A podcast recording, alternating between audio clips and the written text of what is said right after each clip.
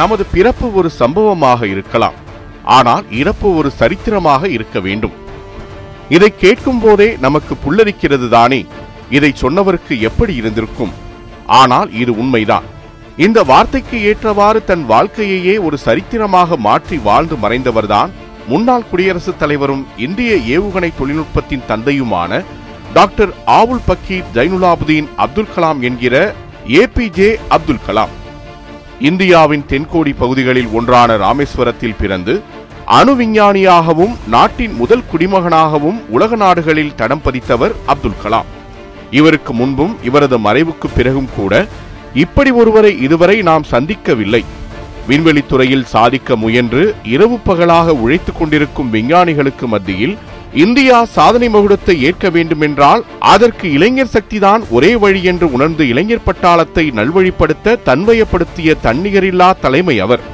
மாணவர் பருவத்திலேயே நல்ல கருத்துக்களை விதைத்தால்தான் மகத்தான மாணவர் சக்தியை நாட்டின் நலனுக்கு பயன்படுத்த முடியும் என்றுணர்ந்த சிந்தனையாளர்.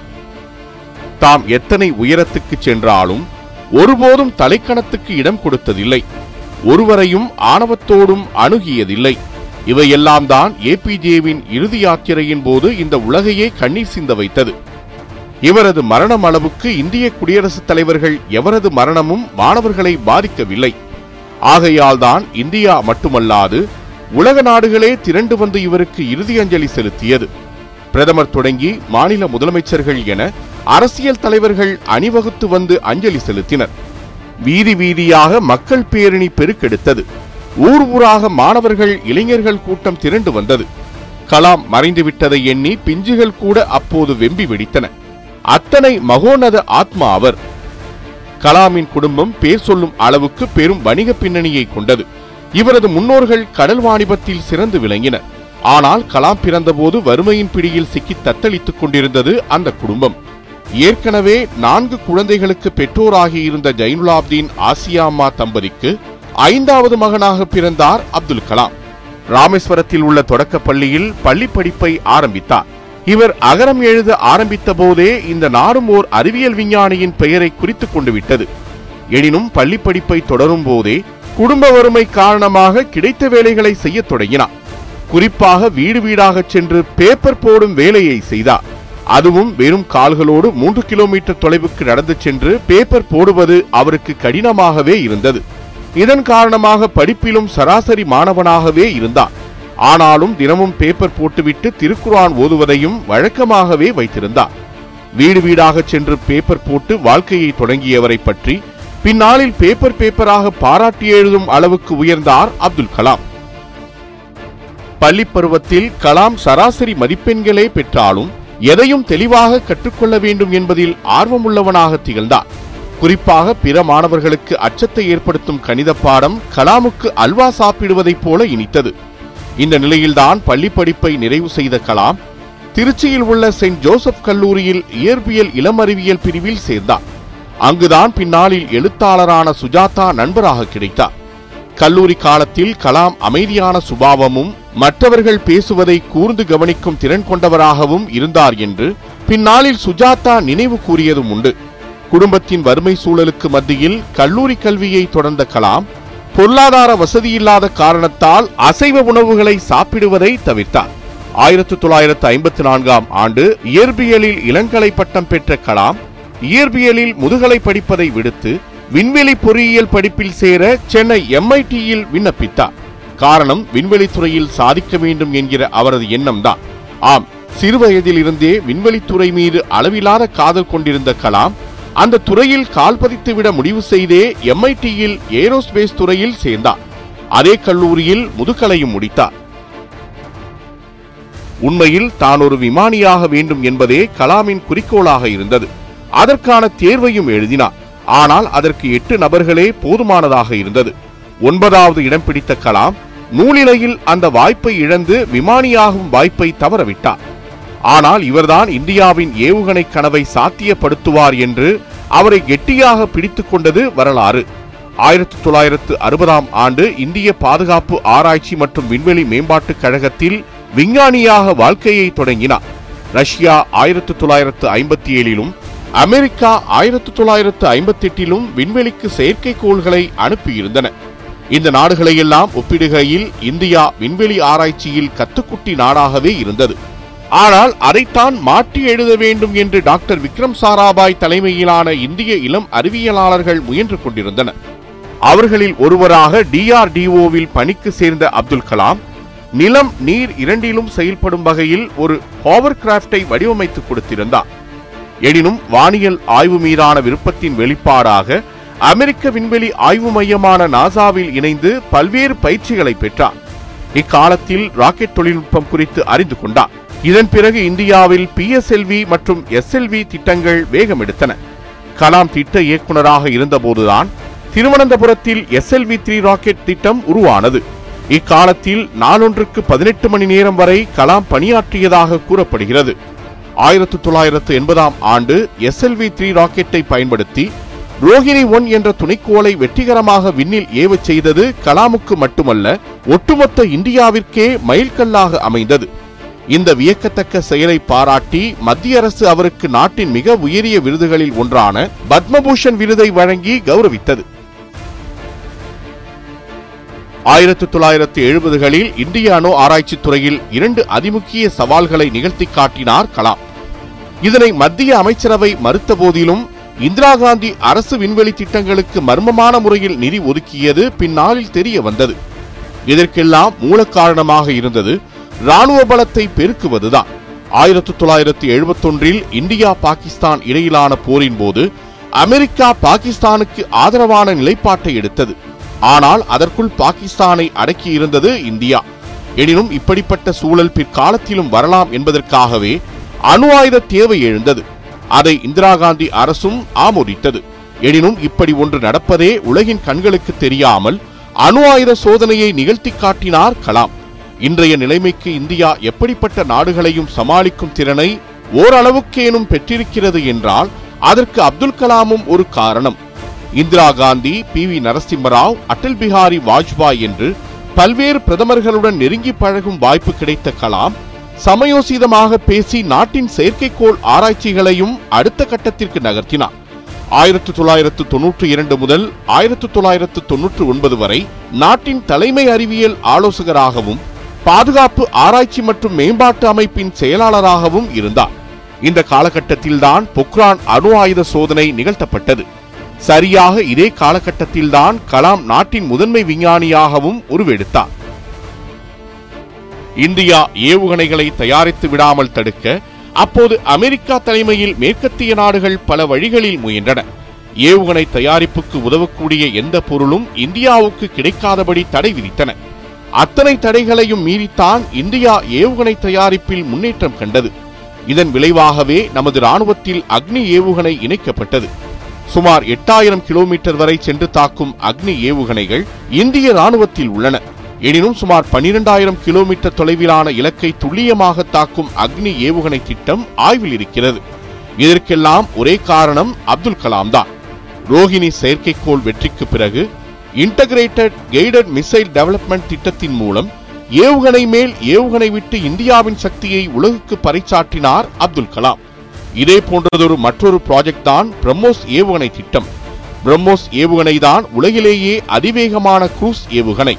உலகிலேயே கடற்படை விமானப்படை தரைப்படை ஆகிய மூன்றிலும் சூப்பர்சானிக் ஏவுகணை கொண்ட வெகு சில நாடுகளில் ஒன்று இந்தியா. கலாமின் வாழ்க்கையில் இந்திய விண்வெளி ஆராய்ச்சி நிறுவனத்தில் சேர்ந்தது மிகப்பெரிய சாதனை என்று ஒருமுறை அவரே கூறியிருக்கிறார். ஐந்து ஏவுகணை திட்டங்களில் பணிபுரிந்து இந்தியாவை அணு ஆயுத வல்லரசாக மாற்றிய அப்துல் கலாமை இந்திய ராணுவ ராக்கெட் படைப்பின் பிதாவாக போற்றப்படுவதில் எந்தவித ஆச்சரியமும் இல்லை. ஆனால் ஏவுகணை செயற்கைக்கோள் என்று மட்டும் தன்னை சுருக்கிக் கொள்ளவில்லை கலாம். மருத்துவத் துறையிலும் மகத்தான பங்களிப்பை செய்தார். ஆயிரத்தி தொள்ளாயிரத்து தொன்னூற்றி எட்டில் இதய மருத்துவ நிபுணரான சோமராஜுவுடன் இணைந்து ஏழைகளுக்கு உதவிடும் வகையில் குறைந்த செலவில் அறுவை சிகிச்சைக்கு பயனளிக்கும் வகையில் ஒரு கரோனரி ஸ்டென்ட் ஒன்றை உருவாக்கினார். இதற்கு கலாம் ராஜு ஸ்டென்ட் என்றே பெயரிடப்பட்டது. இதேபோன்று இரண்டாயிரத்து பன்னிரெண்டில் கிராமப்புற மக்களுக்கு உதவிடும் வகையில் டேப்லெட் ஒன்றையும் உருவாக்கினார். இதற்கு கலாம் ராஜு டேப்லெட் என்றே பெயரிடப்பட்டது. விஞ்ஞானி அறிவியல் ஆலோசகர் மருத்துவ ஆராய்ச்சியாளர் என செயல்பட்டுக் கொண்டிருந்த அப்துல் கலாமின் வாழ்க்கை ஒரு கட்டத்தில் இந்த நாட்டையே வழிநடத்தும் இடத்துக்கு வந்து சேர்ந்தது. இந்திரா காந்தி காலம் தொட்டே அரசியல் ரீதியாக நேரடியாக இல்லாவிடினும் மறைமுகமாக சில சிக்கல்களை சந்தித்து வந்தார் அப்துல் கலாம். அடல் பிஹாரி வாஜ்பாய் ஆட்சியில் நடந்த அணு ஆயுத சோதனையின் போது பாராட்டுகளும் விமர்சனங்களும் சேர்ந்தே கிடைத்தன. இதன் மூலம் உலக நாட்டு தலைவர்களின் கவனமும் அப்துல் கலாம் பக்கம் திரும்பியது. இந்த சூழலில்தான் அவருக்கு பாரத ரத்னா விருதும் வழங்கப்பட்டது. தொடர்ந்து இரண்டாயிரத்தி இரண்டாம் ஆண்டு நடந்த குடியரசுத் தலைவர் தேர்தலில் அப்துல் கலாம் பெயரை முன்மொழிந்தார் சமாஜ்வாடி கட்சி தலைவர் முலாயம் சிங் யாதவ். இதன் பிறகு பாஜக கூட்டணியின் குடியரசுத் தலைவர் வேட்பாளராக கலாமை அறிவித்தார் வாஜ்பாய். பாதுகாப்பு மற்றும் அணு ஆயுத திட்டங்கள் அதன் இறுதிக்கட்டத்தை எட்டுவதால் இப்பொறுப்பை தம்மால் ஏற்க முடியாது என முதலில் மறுத்தாலும் பின்னர் ஏற்றுக்கொண்டார்.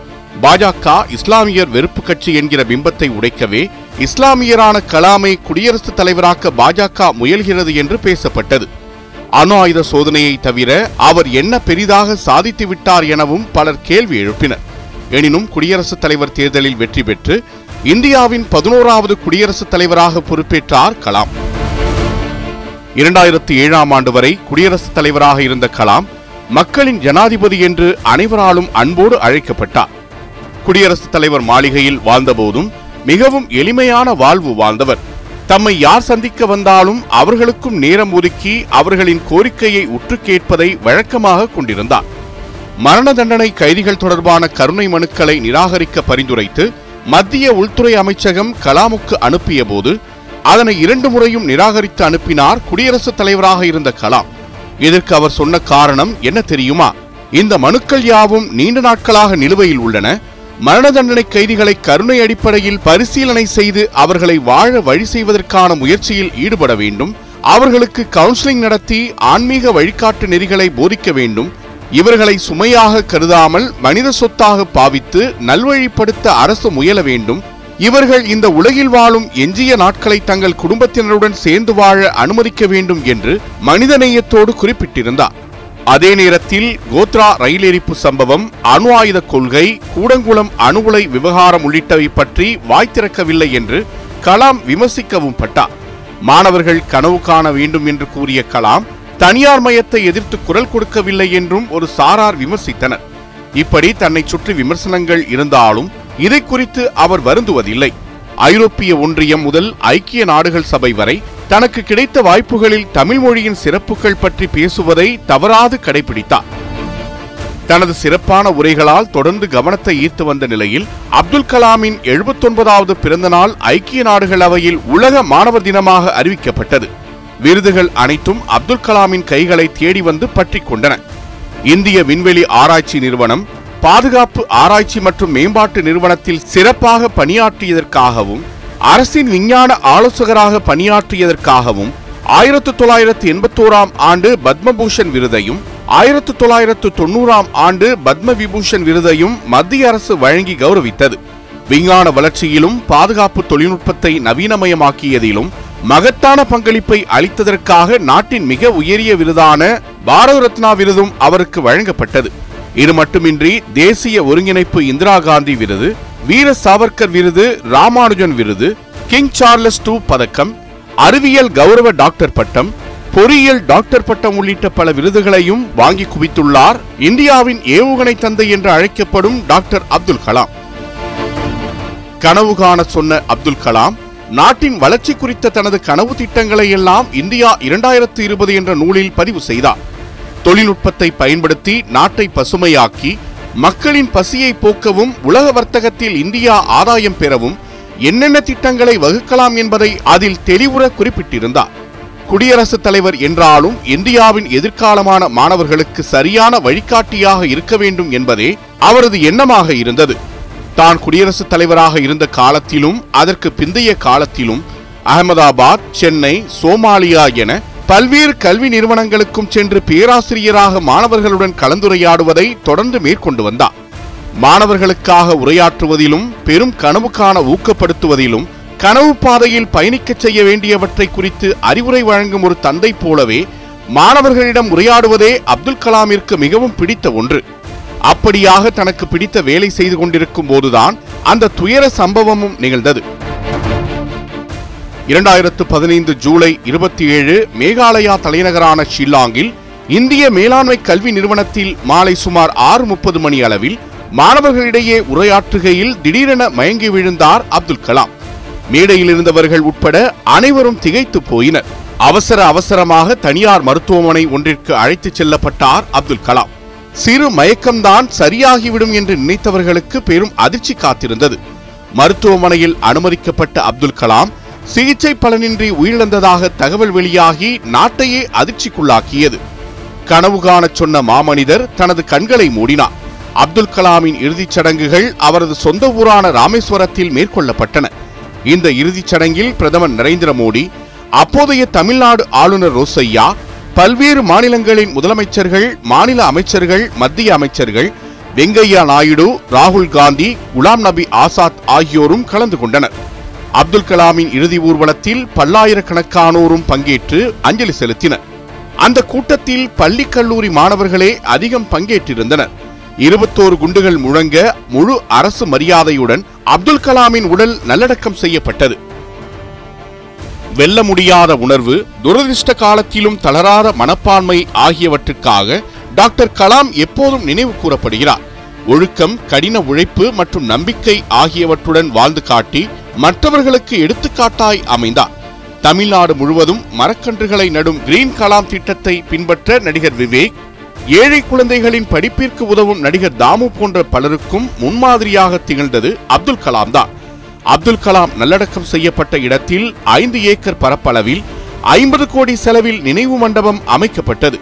இந்த நினைவகத்தில் அறிவுசார் மையம் நூலகம் பிரார்த்தனை மண்டபம் ஆகியவையும் உள்ளன. மாமனிதன் பெரும் கனவு கண்டு துயில் கொண்டிருக்கும் நினைவிடத்துக்கு ஏராளமான பொதுமக்களும் முக்கிய பிரமுகர்களும் வந்து அஞ்சலி செலுத்துவதுண்டு. அப்துல் கலாம் என்ற அறிஞர் அங்கே புதைக்கப்படவில்லை. பல இளைஞர்கள் கனவின் தொடக்கமாகவும் இந்தியா வல்லரசை நோக்கிய வளர்ச்சியின் ஆரம்பமாகவும் அங்கே விதைக்கப்பட்டுள்ளார்.